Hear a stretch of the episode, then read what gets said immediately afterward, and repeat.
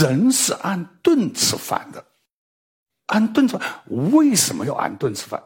社会学研究来研究去，只有一个解释，就只有按顿吃饭才可以跟别人约了一起吃饭。管理、生活、事态、另类观察、别样体验。大家好，我是中欧国际工商学院的苏西佳，欢迎你们收听我的这一档。佳话丑说，今天跟大家来呃分享这么一个题目，其实就是每个人都觉得自己爱吃会吃，但是呢，吃上面要去想出一点问题来，有的时候也不那么容易的。所以呢，我今天把这个东西呢，我很拉杂的东西，我好几天前就把这个给他，我说我想讲什么。首先第一个，就是。社会学开始一直一直有个困惑，就是人为什么要按顿吃饭？这是跟动物性是相违背的。动物通常是什么？通常是要么是找到食物才吃，要么是肚子饿了去吃。人是按顿吃饭的，按顿吃饭为什么要按顿吃饭？社会学研究来研究去，只有一个解释，就只有按顿吃饭。才可以跟别人约了一起吃饭，只有这个解释。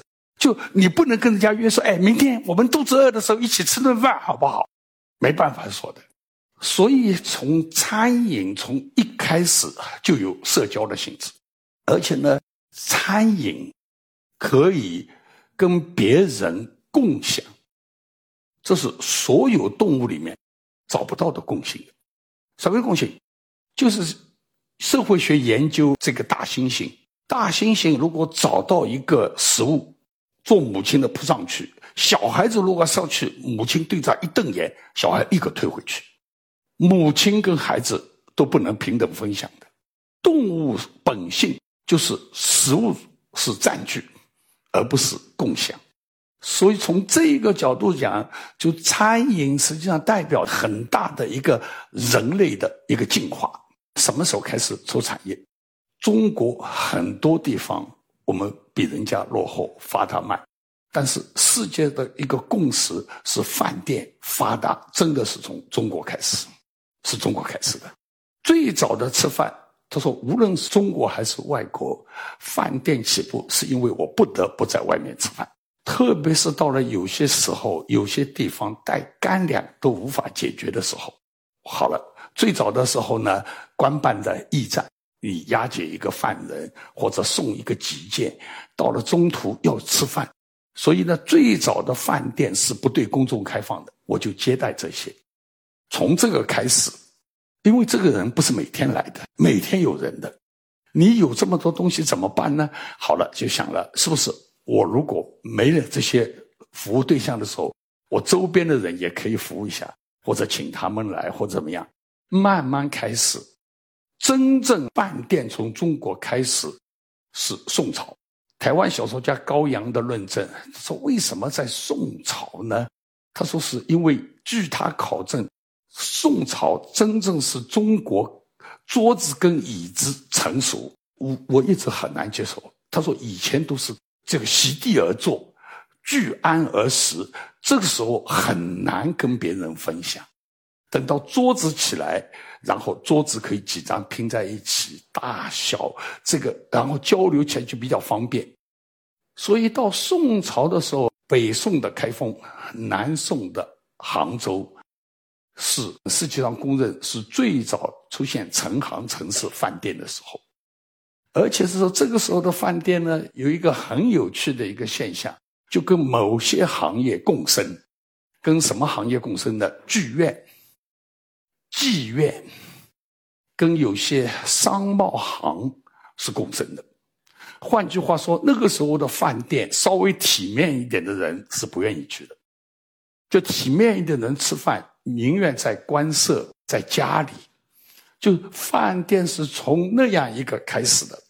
现在想一想啊，饮食跟品味，这是哲学研究的。哲学说啊，人的五官最高级的感官。是所谓叫视觉、听觉，啊，这个英文叫 distal senses，也就是说远远看的，不需要肉体的接触，因为这是一个远端的一个感官，所以容易跟别人形成共识。就这个东西，大家觉得是好，这个是大，这个就容易形成共识。但是呢，我们有近端的味觉、嗅觉、触觉是近端的，近端的必须要用肉体的肉体的接触，你才能感觉到的。这个肉体的时候，这个光滑不光滑，这个温度高不高，很有的时候很难形成一定的共识。而且最最离谱的是味觉，味觉不仅是近端，而且是要毁灭以后。才能够感觉，就你要吃下去，把它吃完，好了。所以所有人的感官中间，味觉的特殊在于，我不能吃完，让你也吃一下。所以从绝对的理论上讲，每个人吃的东西都是特别的。换句话说，味觉的低端在于，就很多哲学家从哲学层面上是最低端的一个感官。因为是很难确认，很难得到别人的承认，那么所以从这个理论上讲，就是后面就是引起来的，就是你低端的一个感官得到的是一个肉体的愉悦，不是一个精神的愉悦。那么肉体的愉悦肯定会带来很多局限性。好了，这是一个英文中间一个词。就 taste，这是哲学上讨论了很久。taste 到底是什么？其实大家仔细想，taste 是两个意思：一个这个东西味道好不好，taste；的还有一个是人的品味。你这个人的 taste 的好不好，跟这个菜的 taste 好不好是完全一样。所以哲学上呢，一直讨论一个问题：品味能不能用钱买？所以呢，很多人讨论的时候，最后就说钱买不到品味。这是对我们这种穷人最好的安慰，就是有钱人未必他的品味比我好，但是你又不得不承认，有钱人他尝到过、看到过的东西远远超过你。品味呢，从文化角度讲、哲学角度讲，两种：一种叫奢侈品味，一种叫生存品味。生存品味是低端的，是生存必须的。比如讲，苏格兰人喝黑啤酒，最早是因为吃不起别的东西，饥饿、干渴的时候，黑啤酒。肉骨茶是以前劳力者在新加坡、在马来西亚最能饱腹的东西。这个上海的浓油赤酱，其实以前是非常低端的人最下饭的菜。他说，一个让大家困惑的事情是。高端的品味移到下面是很难的，但是低端的品味影响上流是经常有的。比如讲，现在浓油赤酱变成上海，不管什么人都承认这是上海最最标准、最最典型的一种一种饮食的习惯。啊，很多著名的美食家到上海来，一开口就是你要给我浓油赤酱，你。不能给我改良，但是讲这个人很少想到过浓油赤酱从来不是一个高尚的品味。换句话说，做餐饮的，我们吸引人家肯定是要用品味，但是我们究竟要什么样的品味？因为你主打不同的品味，你吸引来的客户是完全不一样的。这个我觉得还是有趣的。好了，人如其实。还有人是自我，就这两句话：We, you are what you eat。你吃什么，你就是什么样的人。第二句话：You eat what you are。你怎么样吃，你就是一个什么样的人。第一句话呀，你吃什么？很多代表就是餐饮文化有一个很有趣的一个理论，就是说，与其说你去研究别人喜欢什么。可能更重要的是研究什么东西才是禁忌的，不应该拿出来的。因为禁忌这个东西比喜欢这个东西对人行为约束是更加强烈的。我们 EMBA 第一次到以色列去游学，这个以色列呢，天天吃那个印度泥，这个泥浆，吃那个东西很烦的。后来有一天，我们呢到以色列国家博物馆参观。参观中间午餐就在以色列国家博物馆那个餐厅，非常高档的一个餐厅。进去那个餐桌是非常漂亮的，餐具都非常漂亮，餐具都是荧光锃亮的。我们同学坐下来，因为这两天。这个《水浒》的话说出来就是“蛋出鸟来了”，怎么办呢？就口袋里掏出榨菜，掏出老干妈放在盆子里啊。那个老板娘走过来，一看，他吓得人都要发抖了，说：“你们怎么可以这样？”然后马上叫下属拿个垃圾袋来，这么漂亮的餐具全部砸碎扔进去，所有这么一个。银餐券全部垃圾桶扔掉。他说：“你是要害死我的，你知道吗？我只要被人看到，我这个餐馆今天就关门了。”换句话说，餐饮的禁忌在某种文化的时候是远远比喜欢重要。所以，今天宗教是世界上很重要的一个文化现象，而宗教对餐饮是有。很多重大的影响。圣经旧约立位记里面就讲了，神叫你什么不能吃，如果是动物没有反刍的不能吃，脚趾不能分开的不能吃，骆驼有反刍，但是脚趾不分开，骆驼是不能吃的。有的猪，比如说脚趾是分开，但是它不会反刍，不能吃。但是想清楚啊。很多虔诚的基督徒，包括欧洲很多是吃猪肉的，就是这是很多人困惑的，就是你明明是一个虔诚基督徒，为什么你没有按照圣经这个来？反而穆斯林、犹太教是非常在意这个东西。就是我在香港工作的时候，接待一个以色列的一个犹太教授，到到我这里来，他说我安排他到大陆。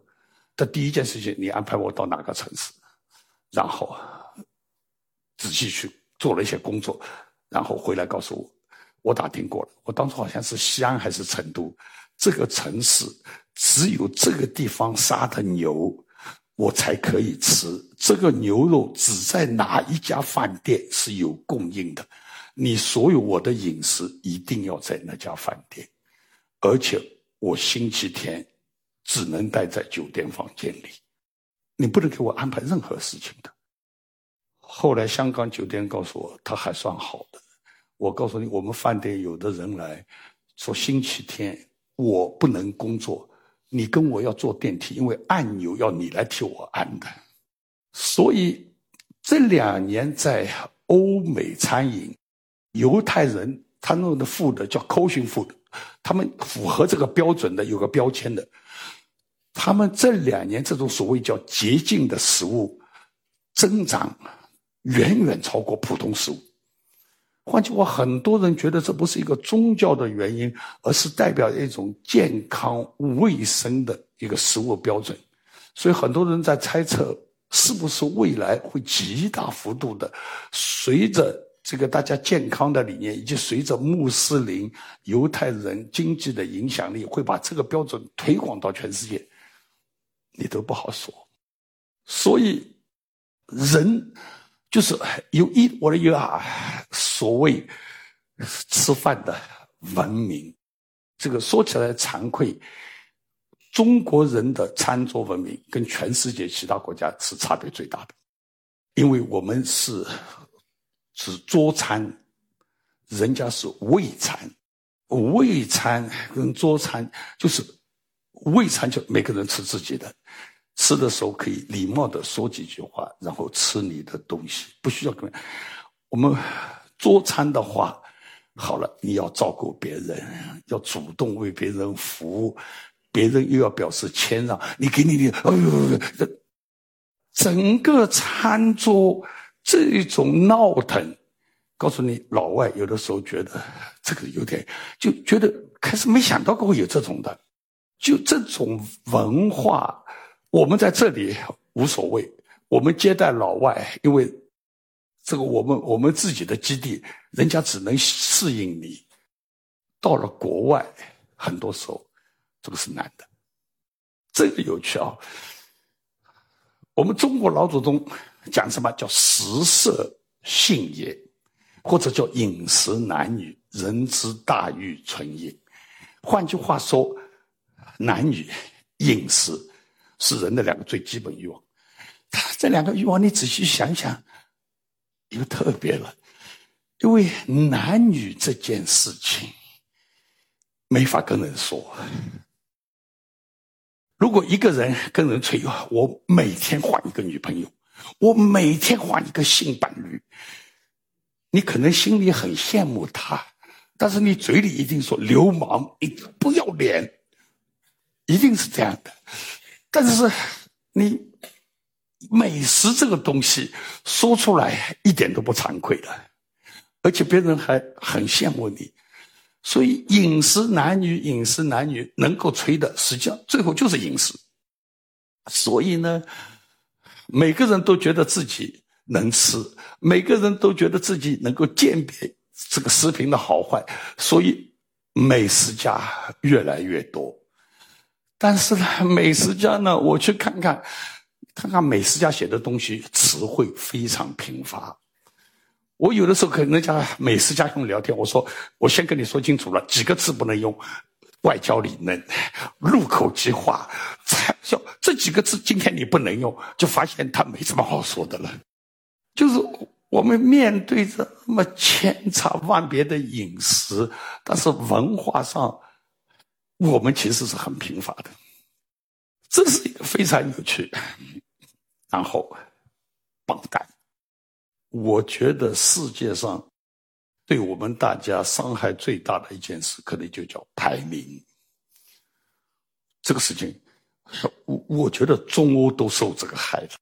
我不知道叫，我们中欧花了好大一笔钱，请一下四大会计事务所帮我们做 ESG 咨询。中欧啊，这个学校为什么也是因为排名？就我们很多的行为其实受排名驱使的，啊，因为排名好，所以刚才啊夏老师还有这个这个我们李南登上面讲，我们排名第二，我都不敢吹中国排名的第二，我都觉得有点过分。餐饮出来了一个非常特殊的，叫米其林。米其林这个东西。很多人讲米其林到亚洲，我们不喜欢它。老实告诉大家，米其林在欧洲也很多人也不喜欢。意大利人说：“你这个法国人搞什么？你法国人都喜欢，法国人很多人讨厌米其林。法国人觉得米其林评出来餐厅真不是我平时想去吃的，都觉得有点怪怪的。米其林为什么跟大家观感不一样？因为米其林。”评的逻辑不是好吃不好吃，而是做的对不对。米其林有一套自己评价正确的做餐饮的规矩，打分。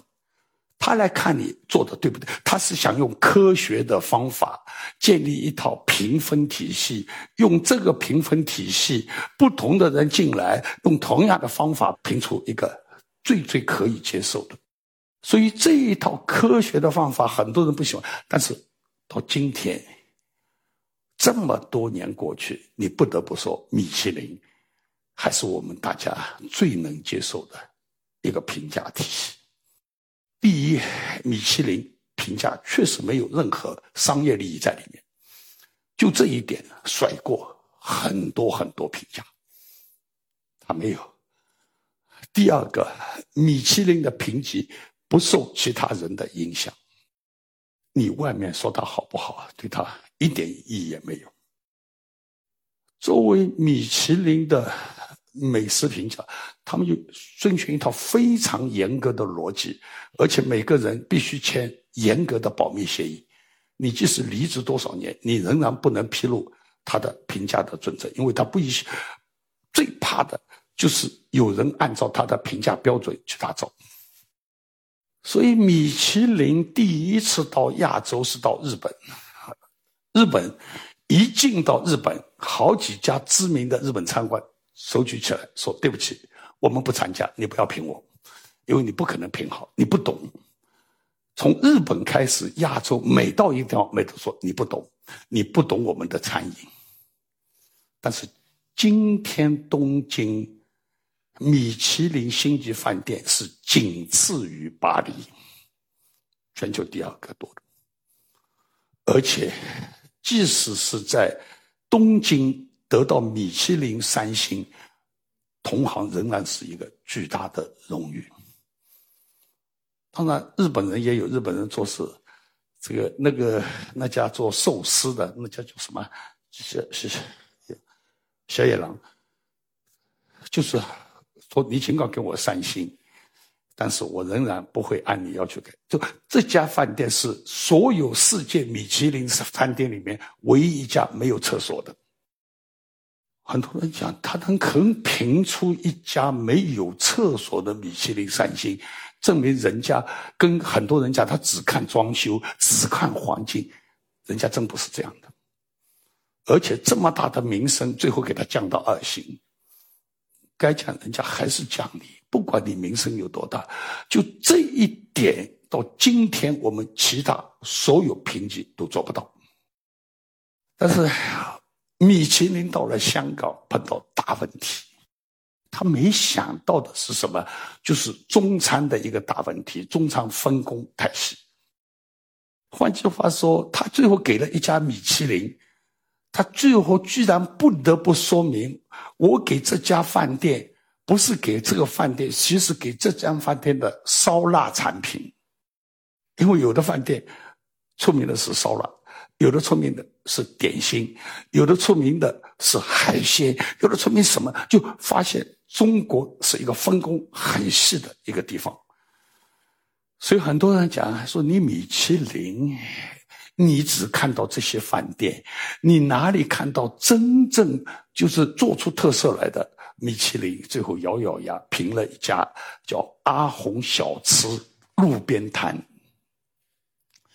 这下香港很多人闭嘴了，人家路边摊他觉得好的，照样也会评上去。就是这些餐饮评论最大的威力，就是一旦评上，平步青云；一旦降级，是很可能门口落去。很少有人做这行肯出来说的。《纽约时报》的参评，那个女的叫 Rosie 什么东西，把这份工辞掉以后，写了一本书。第一次把这一行的威力写出来。他说他是从呃洛杉矶被《纽约时报》挖过去的，在飞机上的时候，边上坐的一个人问他：“你是不是某某某？”他说：“你怎么会知道的？” 他说：“你的照片在纽约所有餐馆的厨房里都有，而且我们都知道。”你这一次到纽约，好像你先生还不跟你一起来的，就到这种程度，就是饭店想讨好食品，全世界一样，但是食品能够抵挡住这种诱惑和招待，这个是难的。他说他要做食品，要做到什么样啊？就是我一定要隐姓埋名。他女的一定要戴一个假头套，到饭店里吃三次，每次不同的打扮，不同的头套，不能一个人吃带一个人进去，然后每次要用不同的信用卡，三次吃完才能写这篇文章。你想想看，他吃的时候是多么痛苦的一件事情。所以，就餐品真做好了，那真是不容易的。就我们现在黑珍珠啊，我们现在其实好多这个这个这个这个大众点评都携程啊都有每年自己的榜单，但是这个榜单今天我不知道大家看什么的，黑珍珠好像还稍微大家还看重一点，其他几个榜单其实就权威性还是不够。但是呢，确实我觉得中国人应该有自己的榜单，有自己的评价体系。但这个体系呢，怎么样让人家大家觉得权威不容易？然后专家跟这个，我看到有一个也是美食作家写的，他说他到大董，沈鸿飞也是著名的美食评论家，走到大董，就说这个烤鸭你不要弄了，就给我砍两个大腿给我送上来。我当时看了这个，就是想一个烤鸭，两个大腿砍上来，这个烤鸭就废掉了。这就仗着自己这种名声，可能他跟大董关系也好。我觉得这种做派其实是很粗野的。香港最有影响力的美食家谁？蔡澜。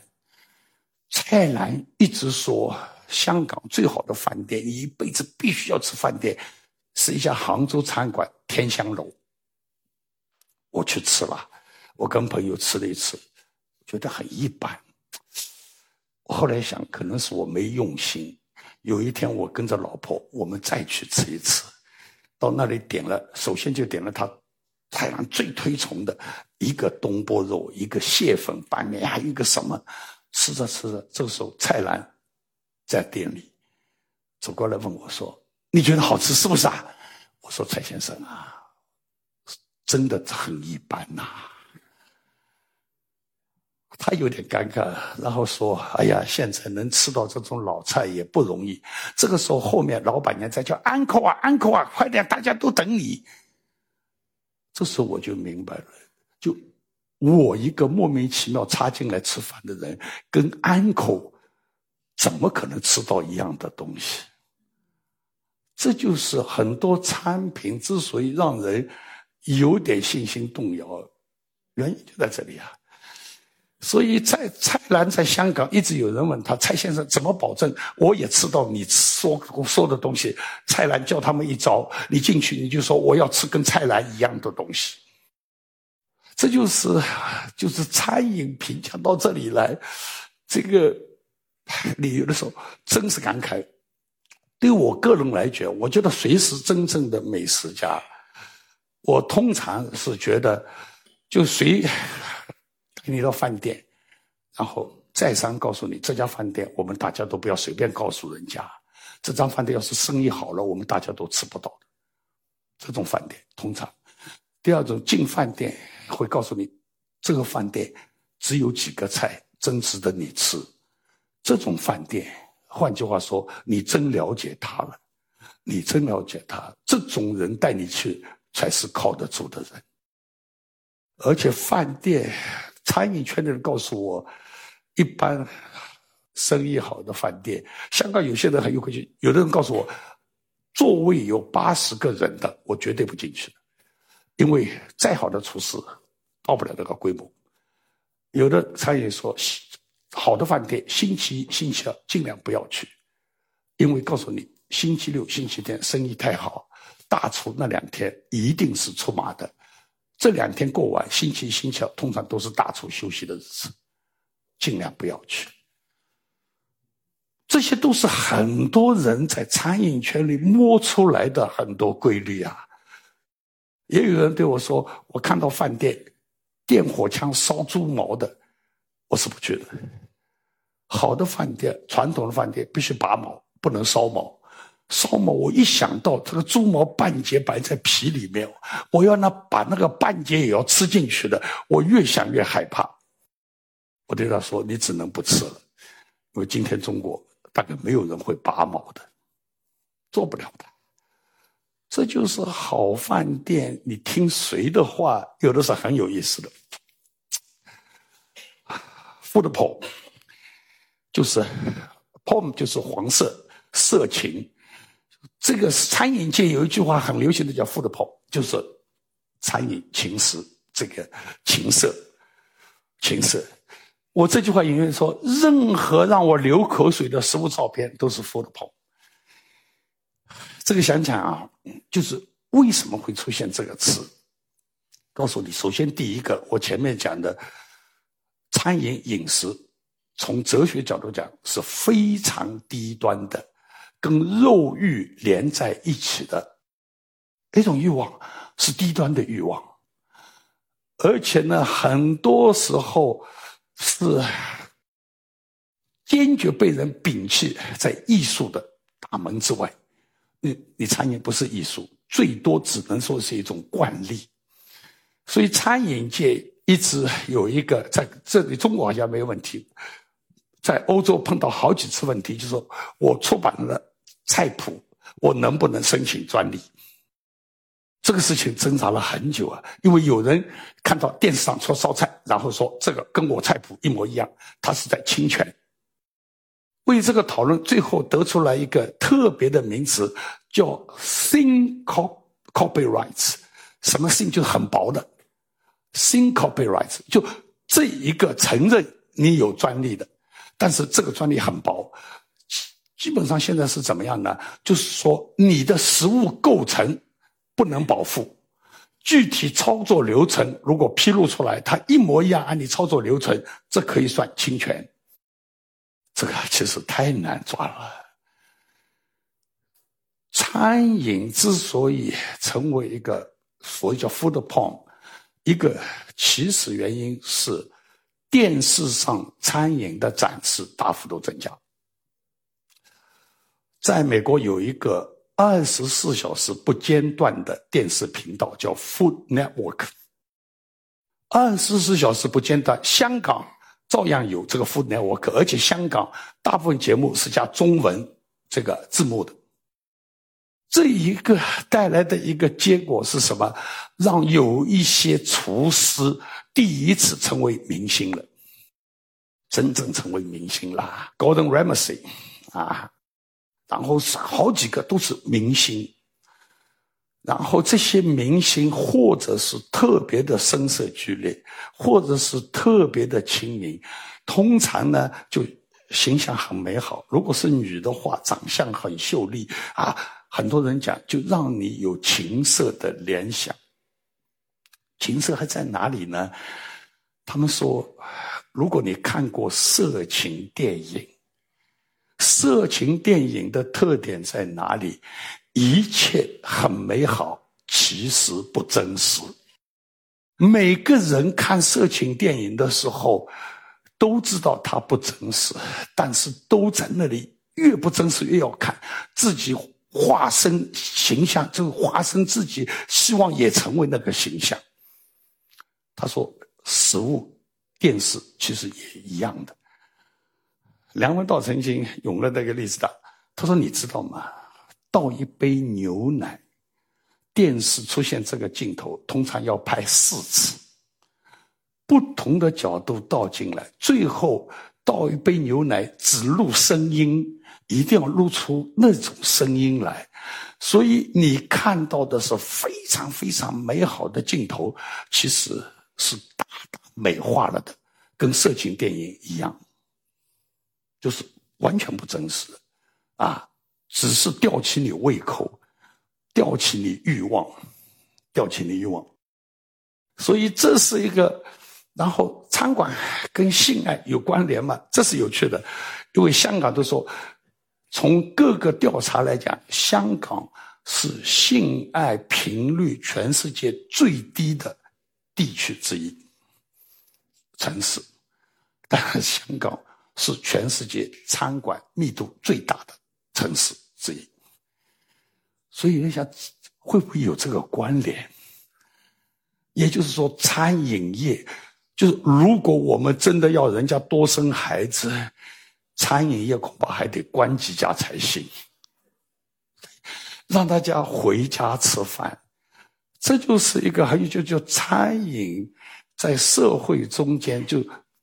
到底起了什么样的一个社会职能？这是有人在探讨的。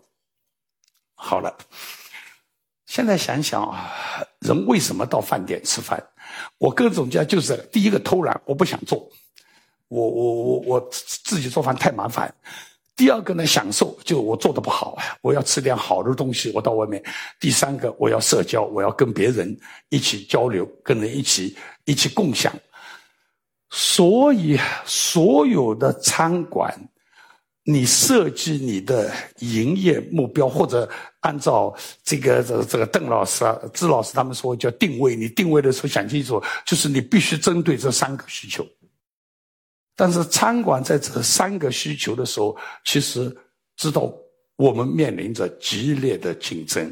比如说，有人偷懒，我们饭馆不要你做饭了，解决你偷懒问题；有人解决的更极致，说你不用出门，我直接给你送到家，把餐馆的事情移过去了。甚至有的人说，我把预制菜做好，你连打电话都不用打的，随便拿一个袋子，每天换不同东西吃。也就是说，我们餐馆其实是面临的针对这种需求做的各种竞争。社交这个职能，其实餐馆很大一部分程度上是竞争不过咖啡馆的。咖啡馆的社交职功能成本要比餐馆低很多，而且随意的程度比餐馆又要高很多。换句话说，做餐馆的。想清楚，就是我们其实真正想要满足的是什么？我们满足这些需求的时候，面临的竞争是什么？啊，那什么？但是这些需求其实时时刻刻在改变。一会儿预制菜封闭的时候，这个一下子火起来了。但是后面又说预制菜是如何如何的不健康，一下子又受到很多打击。然后现在又有很多高调的来做预制菜，就这种潮流的改变，是对我们餐饮影响的。那么新冠疫情其实是给所有做餐馆的做了一个就极端压力测试，这一关能熬过来的，我个人觉得都是英雄。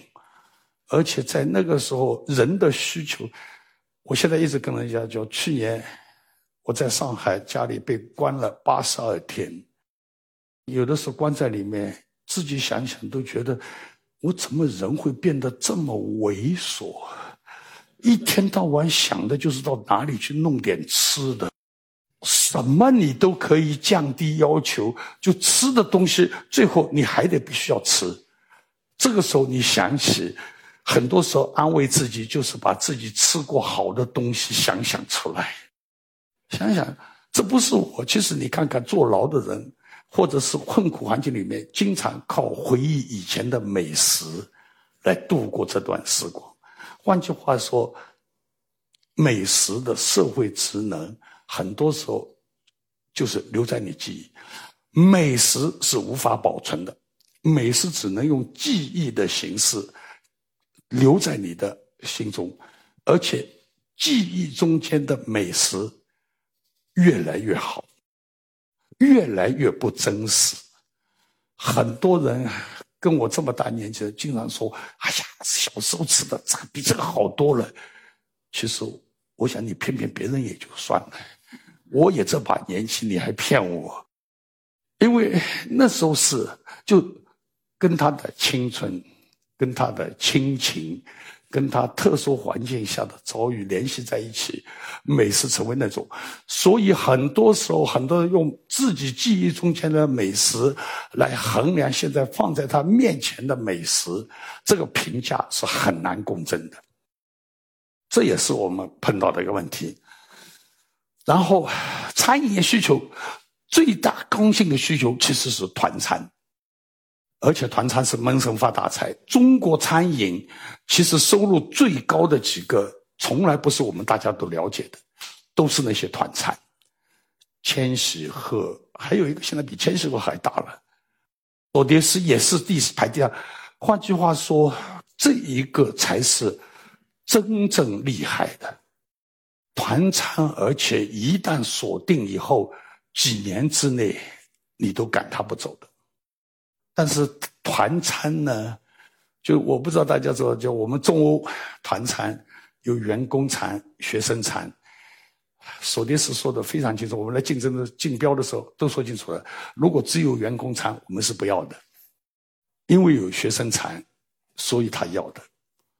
因为我们学生餐给的餐标每个人一百多嘛，这个餐标还是很高的。员工餐、团餐在中国形成个，现在上海出现了一个现象，就是政府也看重团餐这一块，各个街道现在在民政局的扶持下面搞这个街区的食堂。现在越开越多，我当时我觉得这是这条路到底政府到底走的对不对的？这个政府的角度讲，实际上是我是想帮助本地居民，但是这个带来一个实际上是用非市场化的办法，在对餐饮业挑起提起挑战的，而且我个人猜测，我没有任何证据，这里寻租空间很大的。你把这一块，因为政府自己不会做的。一定招标找人做的，谁来做？最后怎么样做？这带来一系列的问题。所以我个人对非市场化的东西总是怀有戒心。然后呢，就有些特别的餐厅，比如讲农家乐，全世界没有农家乐，只有中国有农家乐。我不知道大家想过没有，农家乐到底是什么餐馆？告诉你，崇明农家乐饭店食材基本上都是从上海菜场买回去的。崇明现在没有这个食材的，都是食材的。所以有的人上海一批人做生意，每天挑一担鸡蛋从上海到崇明卖给他们，然后在崇明吃一顿农家乐回来。换句话说，餐饮有市场的规律，不管你叫什么名字，最后还是市场的规律。农家乐贴上这个标签，做农家乐人其实很痛苦的。贴上这个标签，只能卖的非常便宜。我以前在深圳上课，我不知道是大家我们深圳的校园，我一直对他们说，我在这里上课，感觉就是在农家乐里卖爱马仕。就我一说农家乐，大家立刻明白了什么意思。好像农家乐变成一个标签，然后，偷情餐厅。这是一个有趣的。香港很多大佬、有钱人经常会偷情，哦，不是经常偷情啊，至少有一部分偷情。偷情到外面吃饭，最怕最怕是被狗仔队抓到。所以香港呢，有一些他们之间就说口耳相传，有几家饭店是靠得住的，就是你车进去，他们会替你把车牌挡起来。进去以后一定是有后门的，万一闹起来了，后门会送你走。然后呢，灯光暗暗的，布置悄悄的，然后安安静静。换句话说，很多人经营到这个程度，这个餐馆能够得到这个名，其实他从来不愁生意。你我在香港生活了十几年，我从来不知道这个饭店在哪里。他们告诉我做九龙塘，说九龙塘这种饭店很多的。我跟我老婆去走几圈看看，没有找不到的。就这种饭店，它满足特殊需要。还有一种分手餐厅，香港有人社会就专门研究，就是分手那一顿通常会在哪里吃，要符合哪些条件，这些饭店会成为人家分手的。后来发现难，因为分手的饭店。问了很多人，绝大部分都会在第一次吃饭的地方再吃最后一顿，这是一个常理。就我最后分手了，我们到第一次吃饭，我们到那里吃一顿，所以分手饭店很难这个重复。但是呢，也有一些他说，比如讲有朝海的，比较宽敞、比较浪漫的，然后走出来散开比较方便的地方，比较安静的地方，可能适合分手。这个是香港，但是全世界都有的一个饭店，叫他们叫 Power Restaurant，也就是说，这种有权有势的人喜欢吃饭的地方。到这种地方啊，你碰到的都会那些大佬。香港是有些这种饭店的，比如讲四季酒店的，他说这里面你进去经常会碰到各种各样的这种人。啊，其实香港有好几家饭店啊，就是一定不同层级的人一定有他们喜欢聚会的地方，就是满足这种需求，很多饭店是很容易经营的。然后呢，洋快餐进中国，洋快餐先进来的是肯德基，后进来的是麦当劳。快餐进中国，我跟很多做餐饮的聊过，对中国餐饮业从来没想到的是这么一个冲击，而且很多人说真学了一招。麦当劳这家店，你替他想想，真是厉害的。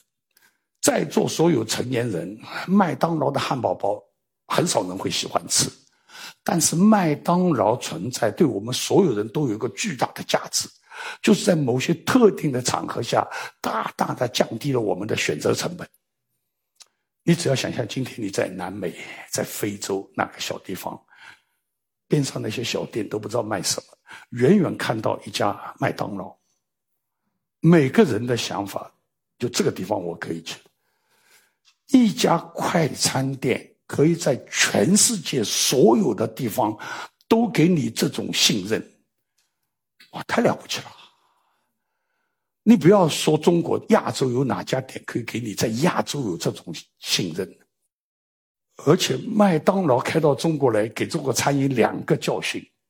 第一个教训是把厕所弄干净，对做餐饮有多重要。最早啊八十年代在上海接待外国人或者其他。饭吃的很高兴，经常厕所回来脸色就不一样。有一个进厕所的，进去又逃出来了。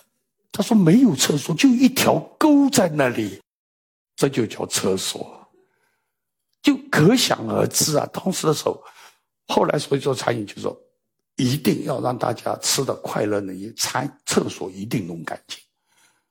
今天到中国饭店，这个问题基本上都解决了。第二个，麦当劳给大家一个教训，就是把小孩子吸引进来有多重要。大人可以不喜欢，小孩子拖着父母会进去。我上海我不知道怎么样，在香港很多小孩子，这个生日 party 都在麦当劳。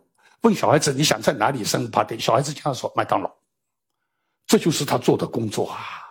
这个麦当劳的生日 party 是他很大一个生意，而且麦当劳做了一个很大的贡献，至少在美国，美国人很大一部分人第一份工都在麦当劳打起来。麦当劳承担了在学生中间灌输职业精神、职业理念这个社会责任。我觉得这是了不起。中国哪一个餐饮愿意承担这个工作的？因为这些小孩子干不了多少活的，碍手碍脚的。但是麦当劳仍然把他们招进来。而且我在这里讲，这是两位的话，麦当劳是香港人的排队老师。香港人学会排队是从麦当劳开始的。哇，就是一个大家觉得这是美国文明，我们要用美国文明的方式。来在这个餐厅享用，他说开头几天麦当劳还安排了一个经理让大家排队，后面就不用了。大家觉得进到这个饭店感觉就是应该排队的，就是把这种文明。但但是有趣的人说荷兰，荷兰人本来排队是排的很好的，后来麦当劳来了，他们说美国文明就是牛仔，就是要一拥而上，到麦当劳反而是不排队的。麦当劳带来的一种美国文化，这个是很少有店能够达到这个。麦当劳的跟肯德基的成功，让很多做中餐的啊能不能模仿？上海最出名的是荣华鸡，我不知道在座有没有听说过荣华鸡的？有了，曾经很努力的想做成，其实开始也做的不错的，估计呢是。呃，没找邓老师做定位，所以呢，最后也没做下去。其实好多这种餐饮的都想做呃模仿他们的模式，最后都做不下去。但是呢，熊猫快餐在美国是做成功的，告诉你，中国的跟美国的区别在哪里？就中国，比如像老乡鸡做成功，像我们高进做高端餐饮，你就觉得哎，这个不错，你从来不觉得他对你是个威胁，从来不觉得他跟你是完全不一样。告诉你，熊猫快餐做成功，在美国想做高端餐饮的中餐馆都恨之入骨，因为他把整个中餐馆的品位拉低了，这是没想到的。大家觉得你中餐馆就就应该这种一个纸盒子啊，有点汁水可以让它不漏，提在手里五呃这个前两年就是五个六个美元，现在大概十来个美元一顿就可以解决了。这个做高端餐饮的发现，致命的打击，对中国人影响不大的，中国客户还会去，老外客户就是再也不能接受。把正式的宴会放到中餐馆，但是日餐不受这个影响。很多人觉得到日餐馆里吃饭可以是一个很高档的享受，特别是那种寿司整个套餐没有菜单的。现在美国人都都接受这是一个高档的餐饮形式，我们中餐很难做到。这是一个让我们感慨的。然后慢食、快餐出来，最不能接受的是欧洲，就是因为他们对自己的餐饮文化特特别自信。就是麦当劳八六年把第一家店开到罗马的时候，罗马人愤怒了。罗马觉得这是一个拿垃圾东西到我们这个美食故乡来。这是对我们的侮辱，所以开始了一个叫慢食运动，然后整个运动设计了一个 logo，啊，用小蜗牛，就是我们跟他对着来，你是快餐，我们就是要用慢。他说，不仅是一个意识形态，而是一种实践方式。就当初推出，很多人在饭店门口贴一个小蜗牛。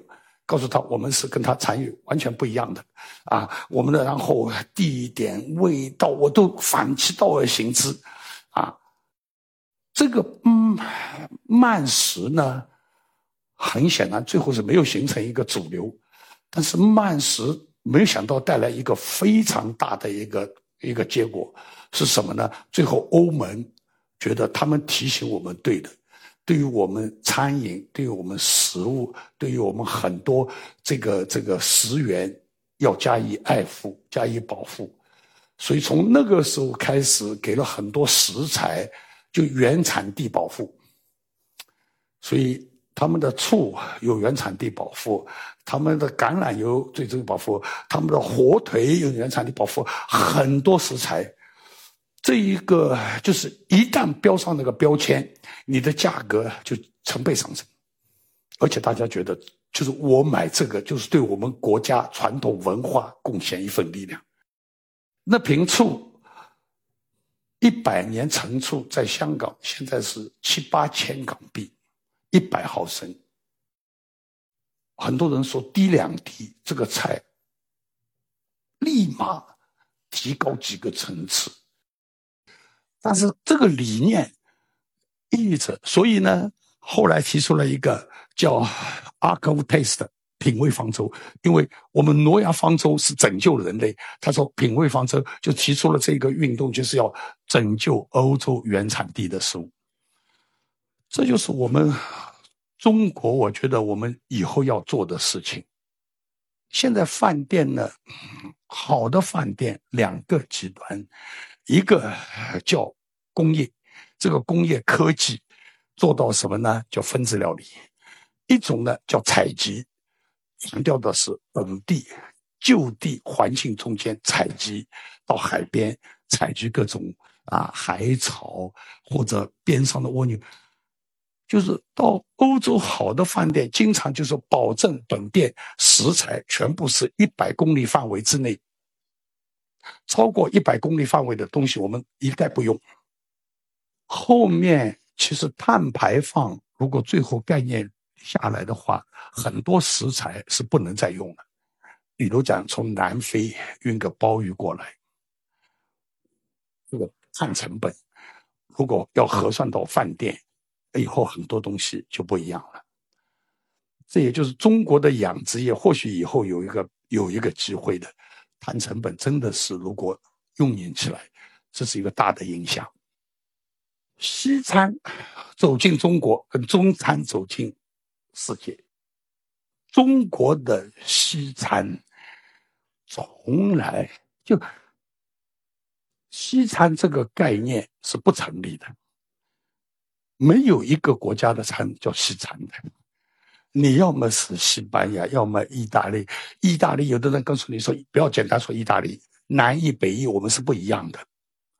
就是我们西餐把所有的西餐，但是呢又不包括日本，不包括东南亚，不包括非洲，不包括地中海。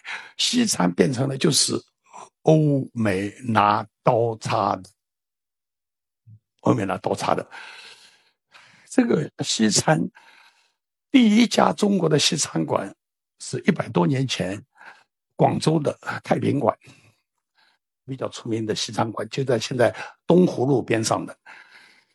进去吃完了，他说：“你们这么饭店真是考虑周到，吃中国菜还给我刀叉。”他觉得那天吃的是中国菜。很多西餐其实中国大大的本土化了。我告诉你。我八十年代时候到国外去，人家给我吃沙拉，我蛮期待的。等到端上来，这个沙拉怎么这个样子？有没有这里有上海人的？上海的沙拉是什么东西啊？冷拌土豆，就是用一点那个那个什么酱，蛋黄酱，把冷拌土豆、红肠这个这个什么再拌一下。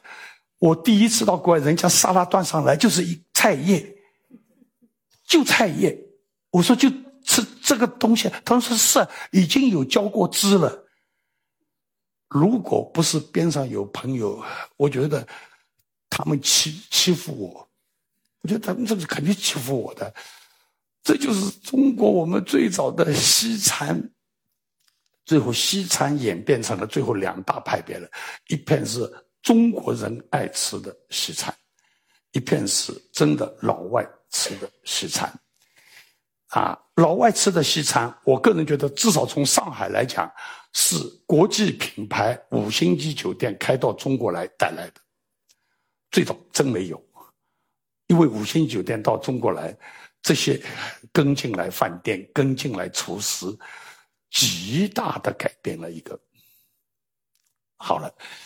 说到西餐啊，我问大家：如果你到一个新的城市，你想吃本地人最喜欢的、最多本地人的，还是最对你胃口的东西？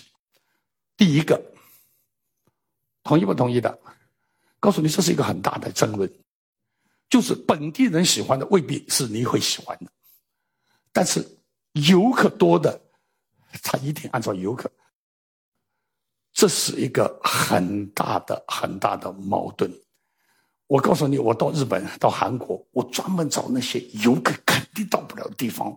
我进到那个饭店，我进去就开心。没有一个英文字，里面没有一个人说英文。菜单拿上来，就是除了有图片的，你还敢点？其实你根本不敢点，你不知道是什么东西。然后我最后吃下来感觉怎么样？其实很一般。因为什么呢？这些本地人经常去的，很可能是他们为了节约开支，可以经常去光顾能够承受的饭店。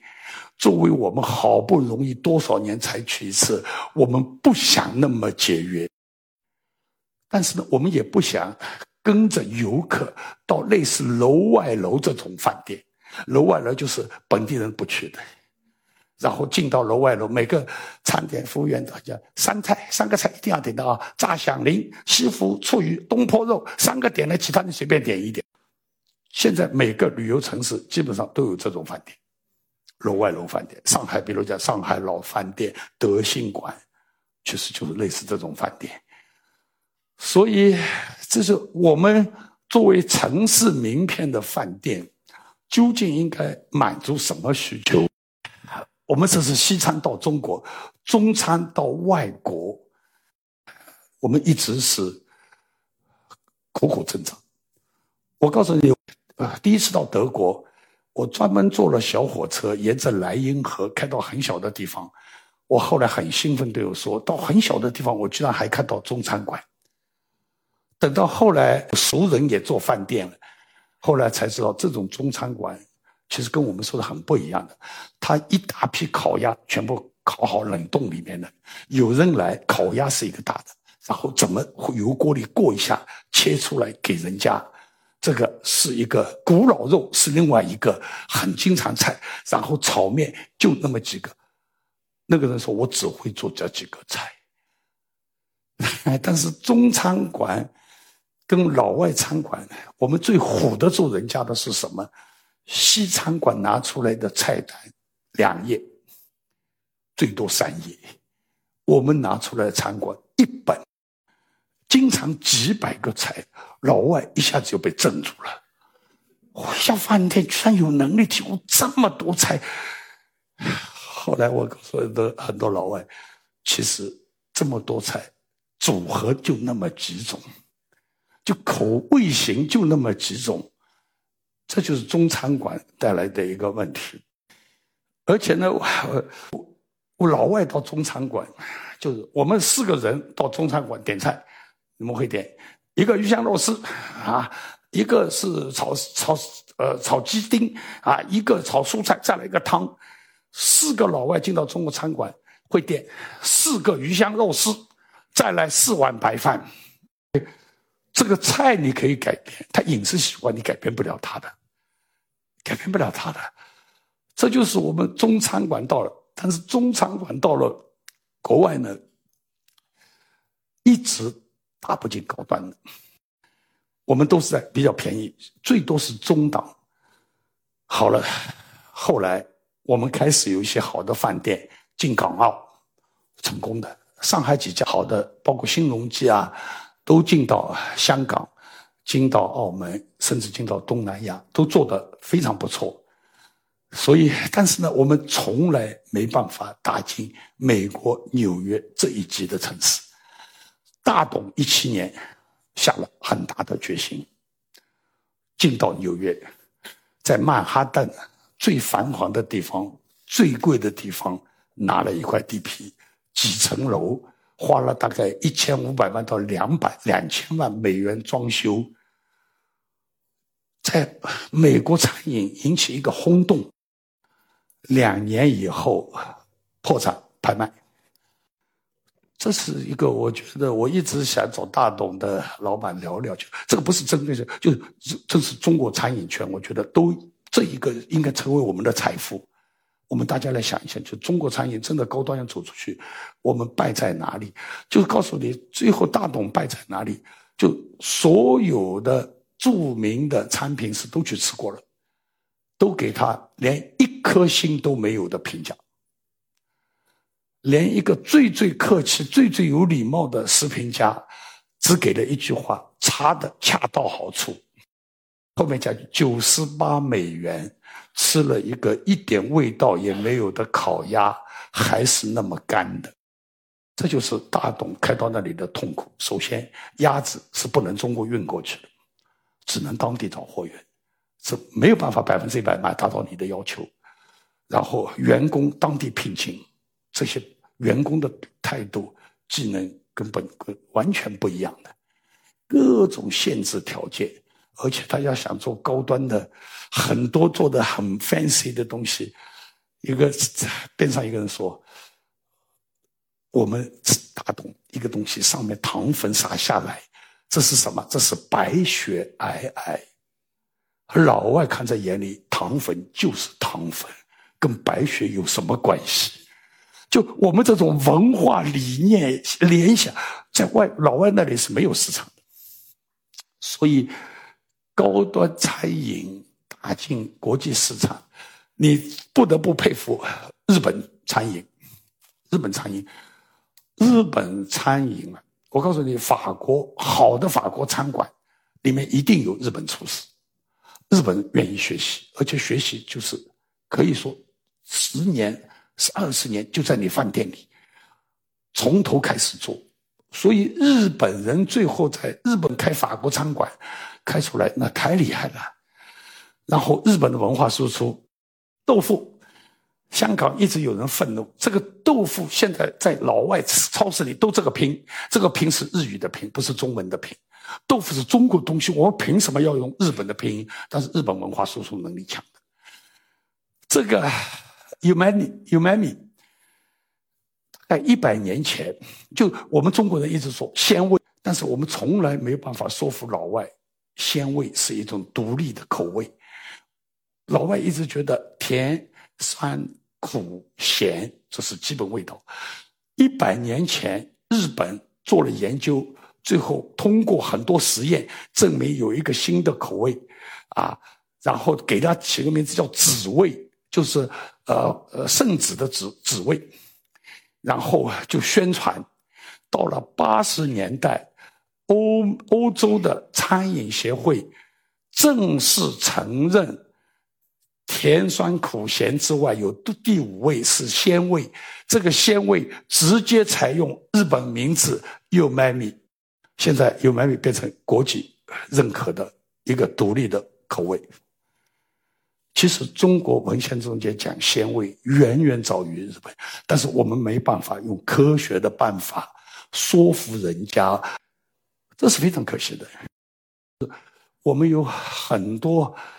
好的东西，所以香港人这一点比我们急。香港人一直觉得，比如肉肉夹馍，我们翻译成叫什么呢？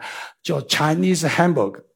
香港人说，肉夹馍多少年历史？hamburger 多少年历史？你应该把 hamburger 叫成叫 Western 呃肉夹馍才对。我们等于把这个标签让给人家了。这就是中国餐饮在世界上。最后要让人家承认我们的餐饮文化，方便大家中国餐饮能够走向世界，其实真的是值得我们好好总结的。